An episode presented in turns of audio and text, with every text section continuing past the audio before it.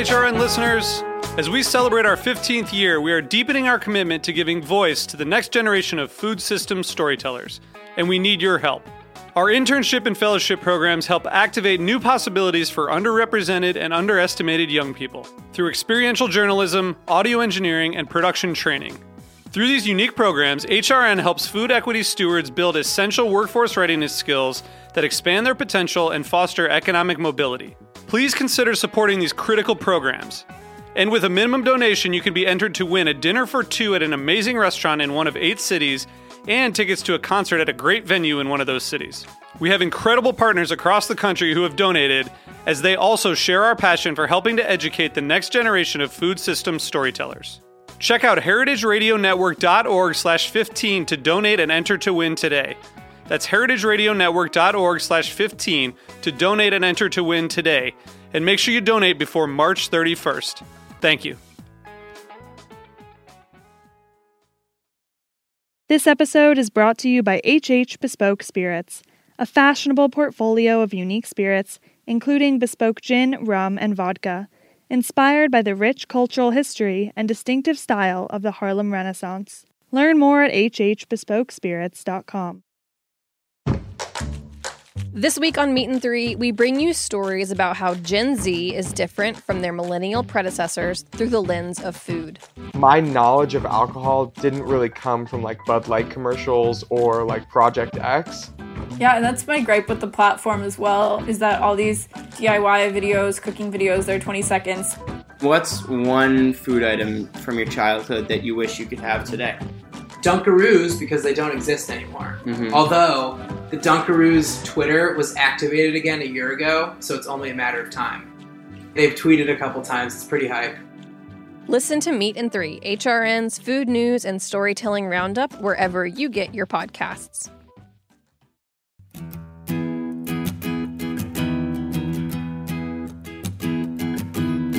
Meet me in the kitchen. What are we going to make? What do you crave? Hold our hearts, our histories,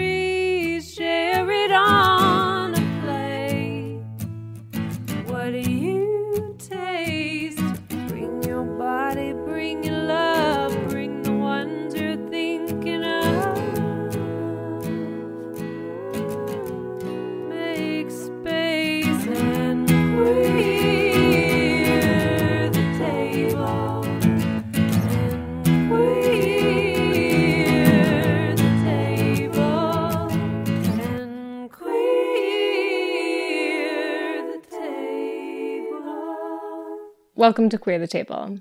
Today's episode, for me at least, ended up being sort of an unexpected history lesson. I talked to Alia Volz, whose book Home Baked My Mom, Marijuana, and the Stoning of San Francisco came out earlier this year. The book tells the story of Alia's mom, who, as you might have guessed from the title, made pot brownies. She was a friendly, audacious, glamorous neighborhood drug dealer. But as the AIDS epidemic took hold of her city and people started to realize that marijuana could alleviate some of the symptoms, her role changed. Here's Alia with the whole story. So, my mom was had had recently come to San Francisco and was doing illustrations for children's books, and she was a little bit short on rent one day, so she asked a friend, um, whose name was Cherie Mueller. She called herself the Rainbow Lady, if she had any ideas. And the Rainbow Lady had this little mobile bakery where she walked around with a basket and sold freshly home baked muffins and cookies and things like that to tourists on Fisherman's Wharf. And the Rainbow Lady uh, mostly did straight baked goods, but she carried a pouch of marijuana brownies over her shoulder. And she was trying to save up money to move to a commune in Scotland. So my mom started working with her, and eventually the Rainbow Lady made enough money to move, move to Scotland and gave the business to my mom. The irony there is that my mom is a disaster in the kitchen. So she immediately had to rope other people into working with her, and it became a community project. immediately because my mom had to find somebody else to bake. Right. That's so amazing. And the bakery was out of your house too, right? So I imagine it was like lots of people all kind of coming over and I just imagine like a, a giant chocolatey mess. Yeah. we lived uh, initially in this 4,000 square foot warehouse in the Mission District of San Francisco. It was this huge cavernous space, and the brownies all came out of a 1950s Wedgwood oven that was creaky as as can be. I mean, it was an antique back then, but it was a workhorse. And so there was a, a, routine around it. My folks would get the cannabis from up north, from Humboldt or Mendocino County, dry it, prepare it. My dad would grind it. And then eventually, uh, a guy named Carmen Vigil, he became the baker. And so he would come over on Thursday or Friday morning. He would bake a couple of days straight. And then his wife, and a friend of hers were the Rapettes. And the Rapettes would sit at this big round kitchen table and they would wrap for hours and hours and hours on end, individually wrapping each of the brownies in cellophane. And Carmen and his wife had a kid. There was a third salesperson, Cheryl. She had a toddler and and me so there were you know there were babies and toddlers around and then the adults were all involved in this collective atmosphere um, it, it was definitely a scene. Wow. I mean, in the context of Sticky Fingers, like you were kind of born into that world, right? The bakery started before you were born. Exactly. I was born in 1977. At that point, Sticky Fingers was at its height, and they were distributing upward of 10,000 brownies per month throughout San Francisco. My mom is very hard worker. She's not the kind she doesn't like to rest. And so she was back on the beat almost immediately. I think I was 2 months old when she first started taking me with her on brownie runs, first like in a jerry carrier on her back and eventually in a stroller which she would load with brownies and kind of use because the brownies were heavy. Um, and I have, I was obviously, I was an infant at that time, but I have these little flashes of memory um, from being out in the Castro. I mean, this is the 1970s Castro, so pre AIDS, height of disco fever, Sylvester's walking around. Initially, Harvey Milk was there as well. Prior to his assassination, and just a really vibrant time in the in this mecca of, of LGBTQ plus diversity and activism, and um, you know the the marijuana products were central to it in the sense that it was what drew all of these disparate parts of San Francisco culture together. It was a hub for many different subcultures. And I, I feel right. really privileged to have grown up in that environment. I had so many options among the influences, so many lifestyle options to draw from. Mm-hmm. Yeah, that's such a beautiful way to put it. What are your childhood memories of your mom? How do you picture her when you were like a young kid? My mom is is very cool. You know, she's one of these very cool people. Um, she's one of these people who draws other people together.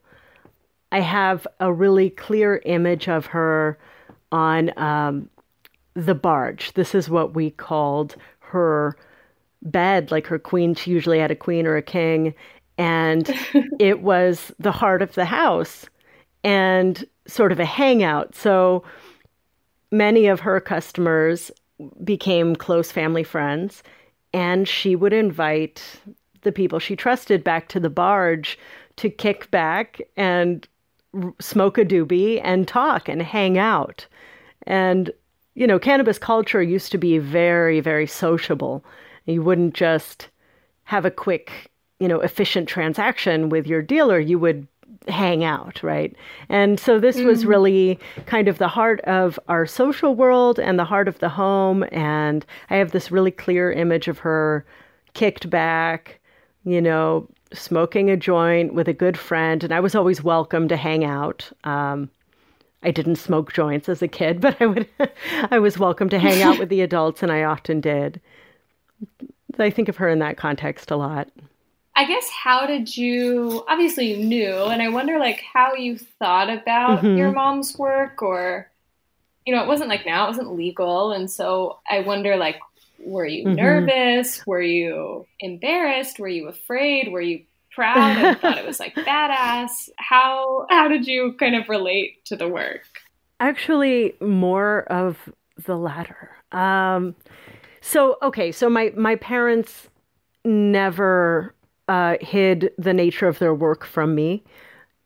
I don't actually remember a moment of learning that my parents had this outlaw business. It was highly illegal at the time. I mean, any the, the, the sale of any amount of marijuana for any reason was a felony, and possession of anything over an ounce was also a felony.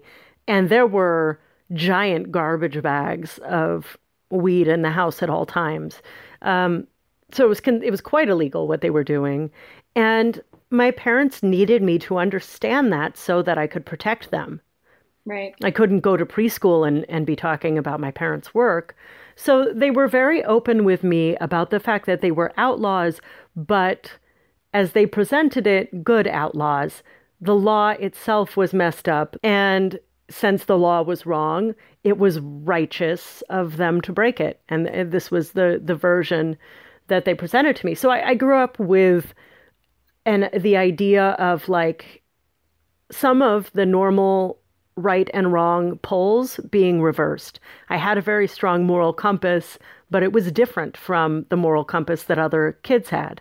Right, and this is like peak Reagan and Anita Bryant, and you know, like really big California conservative anti-drug figures in place too. Yeah, yeah, very much so. Um, there was a very weird dichotomy when I was a kid, where on on the one hand, the Reagan era just say no drug rhetoric was in full effect. So in grade school, there was the DARE program. Police officers came around to elementary schools and gave lessons in how to resist peer pressure and how to recognize and report dealers to authorities. So I was I was having this uh, message pumped into me at grade school, but at the same time I would go with my mom on deliveries, and this was also the height of the AIDS epidemic. So our deliveries would take us into the homes of people who were dying horrible deaths Mm-hmm. and, and experiencing so much pain. And there was no pharmaceutical solution until 1996 when protease inhibitors came out. There was no effective pharmaceutical response to HIV AIDS, and people were just going through so much suffering. And cannabis helped ease some of that suffering. So I would see this very real, this very real example of what of what the magic brownies and cannabis in general meant to the AIDS, HIV AIDS population, and then go to school and get this really intense anti drug message. And the two things did not connect in any way. I mean, there may have been moments when I was I was nervous. Of course, I grew up knowing that my parents could get arrested and go to prison at any time, and there is obviously a lot of pressure in that.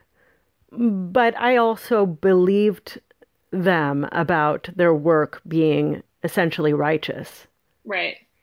Well, and, and saw it firsthand. It sounds Yeah. like so you knew.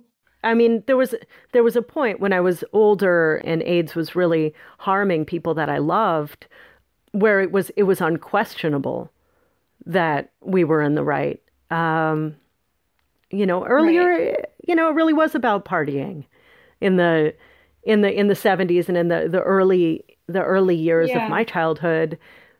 Even so, I believed their version of it. Um, but as as I got older, I saw firsthand what their role had become. It changed over time. And yeah, there was no question after that. It's time for a quick break. We'll be right back.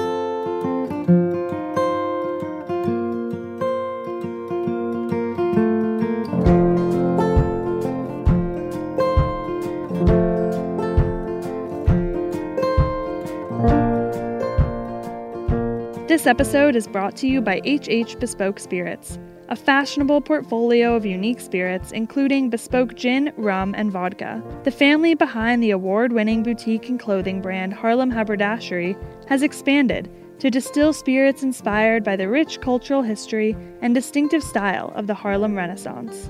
The black and family owned HH Bespoke Spirits are available at bars, restaurants, and retailers across the United States. Learn more at hhbespokespirits.com and follow them at hhbespokespirit.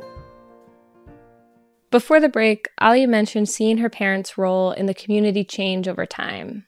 I wanted to know more about what that transition was like. So it was kind of gradual, and it also happened very early on in, in the AIDS world. But um, my folks in at the end of the 70s, my folks moved out of San Francisco up to Mendocino County, and my mom at that point was making monthly trips and down to San Francisco and staying in the Castro and selling to her longtime customers. And it was on one of those monthly trips. She was walking down Castro Street and she saw the quite famous now um, gay cancer poster that had been handmade by Bobby Campbell. It was, you know, hanging in the window of Star Pharmacy in the heart of the Castro. And Campbell was a public health nurse, and he was one of the first people to be diagnosed with Kaposi sarcoma. So he photographed his lesions and, and homemade a poster to try and warn his community. And my mom saw that poster and thought, oh, that's weird. Because she had just seen one of those little purple spots on a friend's hand.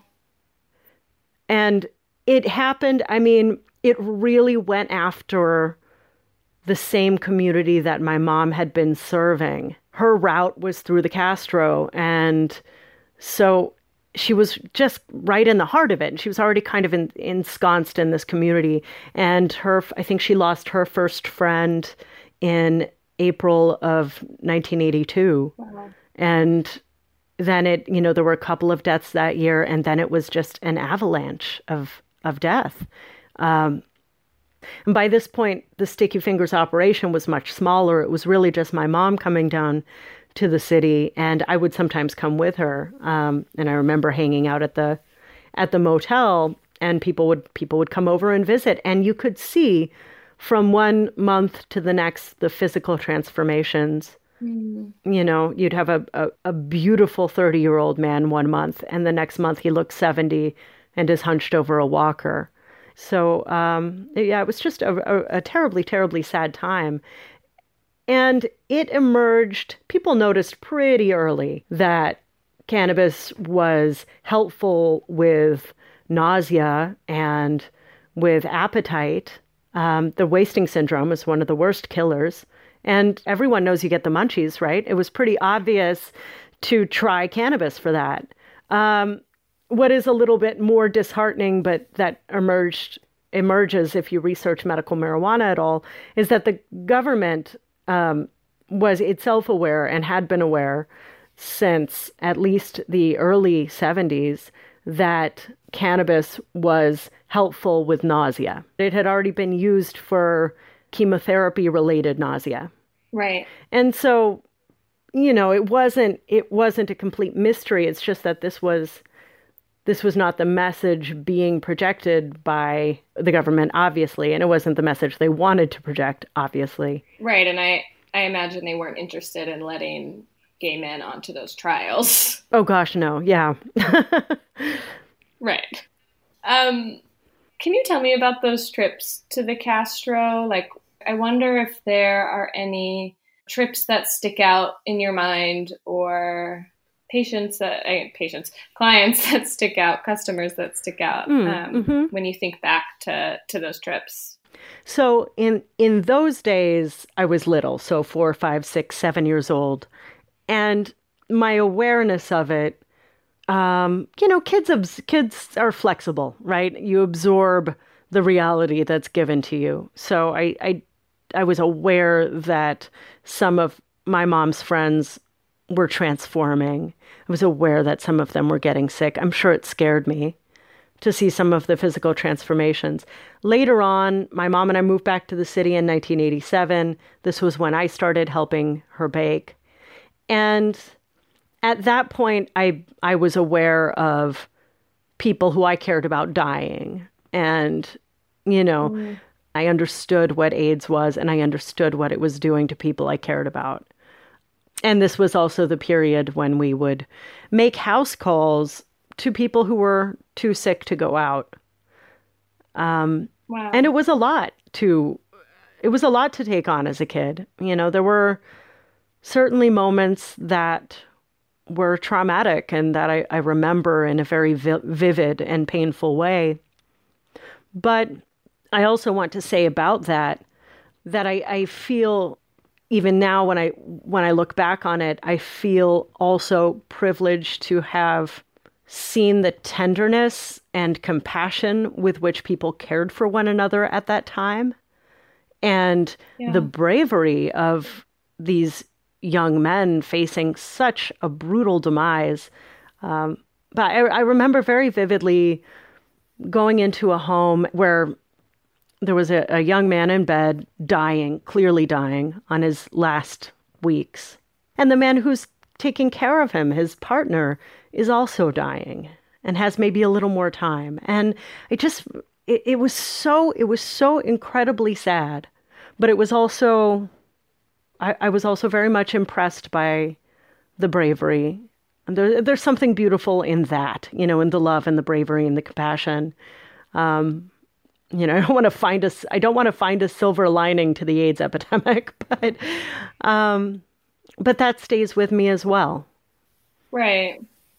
Can you talk about how you decided to start recording your mom's stories and memories of this time and then, you know, eventually decided to to turn that into a book? So I started recording back in like 2006.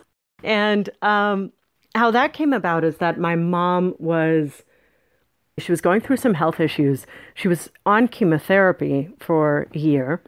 And I had, you know, an awareness that I would if if I were to lose her, if the worst were to happen, I would wish that I had my favorite stories that she told in her own words. So I just started recording my favorite stories. Um, and somewhere in that, the stories brought up questions for me. And then some of the questions I would ask, she would say, Oh, you should really talk to your godmother Barb about that, or you should really talk to your dad about that. So I, I expanded the conversation and started interviewing other people. And each person would turn me on to a couple more people. And I was so inspired by the culture pockets and types of activism that the people I interviewed were involved with, many of which weren't very well documented, but were still influential. And that got exciting for me. So I, I would go down these rabbit holes that maybe weren't directly connected to Sticky Fingers, but I, I felt like I was I was preserving um, a piece of the culture that was disappearing. And it's gone through many permutations since then. Mm-hmm. The, this final iteration that, that became home baked came about in the lead up to the 2016 election, which is when California voted on Proposition 64 that legalized adult use of cannabis recreationally. And in the lead up to that, it became pretty obvious that it was going to pass. And I was noticing and being frustrated by the erasure of AIDS activism from the conversation. That that you know they would talk about medical marijuana more in in terms of like the sanitized version of medical marijuana, where it's kids who have congenital epilepsy or cancer. Again, Right, this kind of repeat almost of what was happening when they were like, yeah, we'll use this on chemo patients, but we're not going to give, you know, access to these studies. Right. That, there are diseases that you blame the victim for and there are diseases that are more that are more acceptable to talk about. And AIDS is an uncomfortable it's an uncomfortable thing to AIDS is an uncomfortable thing to talk about. It's an un- uncomfortable time to remember, um, no matter what your politics are around it, it. These are painful memories. But the the erasure felt frustrating to me, and AIDS AIDS activism and AIDS in general was being erased even as it was happened. So to see us come back to that in 2016 when we should be more enlightened about this um, made me angry in a way that made me want to finish the book. right, and and I think it sounds, you know, it, there's there's a desire to widen the story of kind of this movement for medical marijuana. It's so like I was in the Bay Area in 2016 around that time. I was in Oakland and you know, there was there are all of these like delivery startups right. of like Uber for marijuana and it just felt like this very novel thing and it seems like you so much of your work is kind of expanding and saying like wait there are elders here and kind of paying respects to them. Does that feel like an accurate description? Yeah i do feel that there is a debt of remembrance and it just it pains me to see history being erased and to see it being erased on my watch when I know that I have uh, that I hold a piece of this history. I knew that I had a piece that nobody else had, and that it was my responsibility to make sure that it was preserved and honored. Um, yeah, the the the commercialization, the commodification, the commodification, the digitization of the cannabis experience, it's unavoidable. I don't think it is um, in and of itself bad or wrong, um, but I think that it is worth being aware of the richness of cultural history surrounding cannabis so that we don't throw out the baby with the bathwater, so to speak. Right. It's it's almost kind of like yes, there's been this long, long, long, long, long push for legalization, mm-hmm. and it's here, and that's great. And there are things that you lose, like even when you mention um, people hanging out with their mm-hmm. dealers mm-hmm. and the social aspect, like there there are things to grieve in this big new world. Yes, cannabusiness, back before we called it cannabusiness, cannabusiness used to be a community experience. And when Dennis Peron started the first dispensaries, he initially envisioned the, the, the, the first cannabis club as a clubhouse, you know, a place where people um, could come to consume their marijuana in a comfortable environment that was safe. And when he brought this back around during the AIDS era, it had to do with there being a place that people in ill health could come and not be embarrassed of their health and mm. experience community. So hmm.